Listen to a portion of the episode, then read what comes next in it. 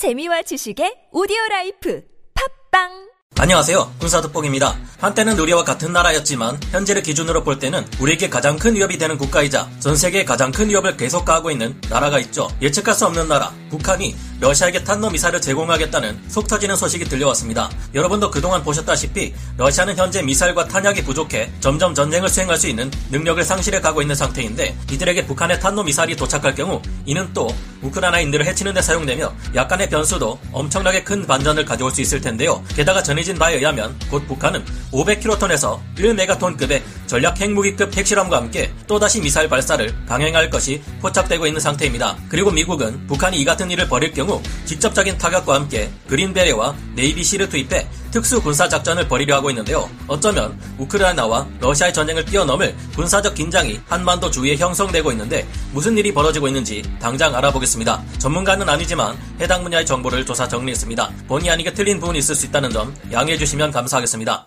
한동안 러시아 핵전쟁을 지휘하기 위해 핵벙커에 들어간 것으로 보인다는 세르게이 쇼이구 러시아 국방장관이 공식 석상의 모습을 드러내지 않던 기간 중 러시아가 북한과 중국에 미사일과 같은 무기 지원 요청을 했다는 소식이 들려왔습니다. 그동안 우크라이나 전역에 무차별 폭격을 퍼붓고도 러시아군은 여전히 우크라이나 내에서 고전을 면치 못하고 있으며 이에 따라 미사일이 부족해지자 러시아와 가까운 두 국가들에게 도움의 손길을 뻗친 것인데요. 현지 시각으로 4월 4일 러시아의 석유 회사 유코스 최고 경영자를 지낸 레오니드 네브즐린은 러시아 언론 매체와의 인터뷰에서 쇼이구 국방장관이 지난달 우크라이나 전쟁으로 소진된 미사일과 탄약 등을 요청하기 위해 중국과 북한을 방문했다고 말했습니다. 네브즐린은 여러 믿을 만한 소식통에 따르면 쇼이구 장관이 러시아가 보유한 부품들과 호환 가능한 미사일을 찾기 위해 북한과 중국을 방문했지만 중국은 미사일 지원을 거절했다고 말했는데요. 네브즐린의 말을 인용한 보도에 따르면 그는 북한에 가장 오랜 시간 머무르면서 북한 미사일은 러시아의 미사일과 호환이 가능할 것이라는 이야기를 했다고 합니다. 네브즐린은 그가 아는 선에서 북한은 러시아에 무기를 지원하는 것에 합의했다고 하는데요.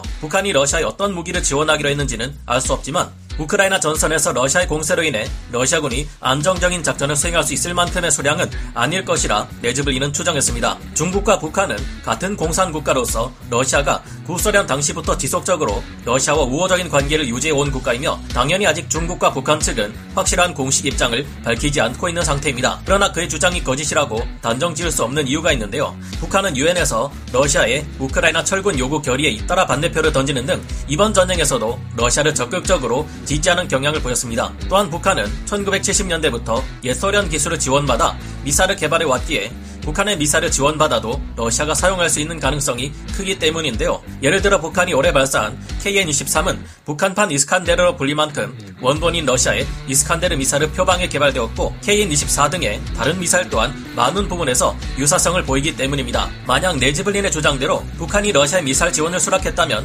이는 더 큰 문제로 발전할 수 있습니다. 2006년 북한은 1차 핵실험에 대한 유엔 안전보장 이사회 결의로 북한의 미사일 수출은 금지되었고 2009년에는 모든 무기 관련 물자의 대외 수출이 차단되었으며 2016년에는 4차 핵실험까지 감행했기 때문인데요. 북한의 수리, 서비스 제공 등을 목적으로 한 해외 무기 운송조차 금지된 상태입니다. 북한이 러시아에 미사일 지원을 한다는 것은 유엔 안전보장이사회 대북 제재 결의를 위반하게 되는 것이며 러시아를 도와줄 시 러시아와 똑같은 전범 국가로 낙인 찍히게 된다는 것을 뜻합니다. 그럼에도 이런 일을 감행할 경우 더욱 대북 제재가 심해질 것이며 한반도의 평화에 다시금 엄청 난 위기감이 감돌 수도 있습니다. 게다가 현재 북한은 계속해서 한국과 미국을 비롯한 국제사회 비핵화 요구를 대놓고 무시해왔으며 현재 믿을 만한 소식통에 의해 알려진 바에 의하면 며칠 뒤부터 북한에서는 태양절을 비롯해 가장 큰 행사들이 줄지어 있어서 막대한 규모의 군사적 도발이 연이어 발생할 수 있다는 분석이 나오고 있습니다. 더구나 미사일 발사만이 아니라 500킬로톤에서 1메가톤급의 전략 핵무기급의 핵실험까지 예상되고 있어 벌써부터 미국의 대응이 심상치 않은 상황인데요.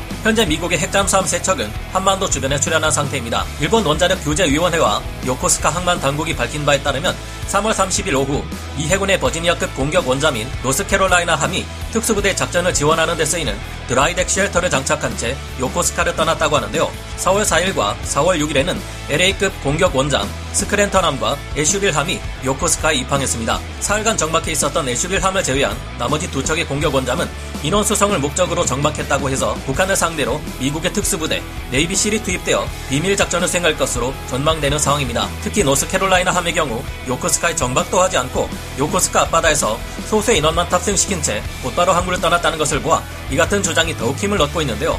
주한 미 공군도 공중 급유 지원을 받으면서 동에서 장거리 타격 훈련을 진행했다는 정황이 드러났습니다. 이와 함께 미 육군 제1특전단 그린데레가 한국에 전개되어 극히 위험한 환경 하에서의 실내 돌입훈련과 함께 항공 정밀 유도 폭격 지원 훈련을 수행했다는 것까지 공개한 상황인데요.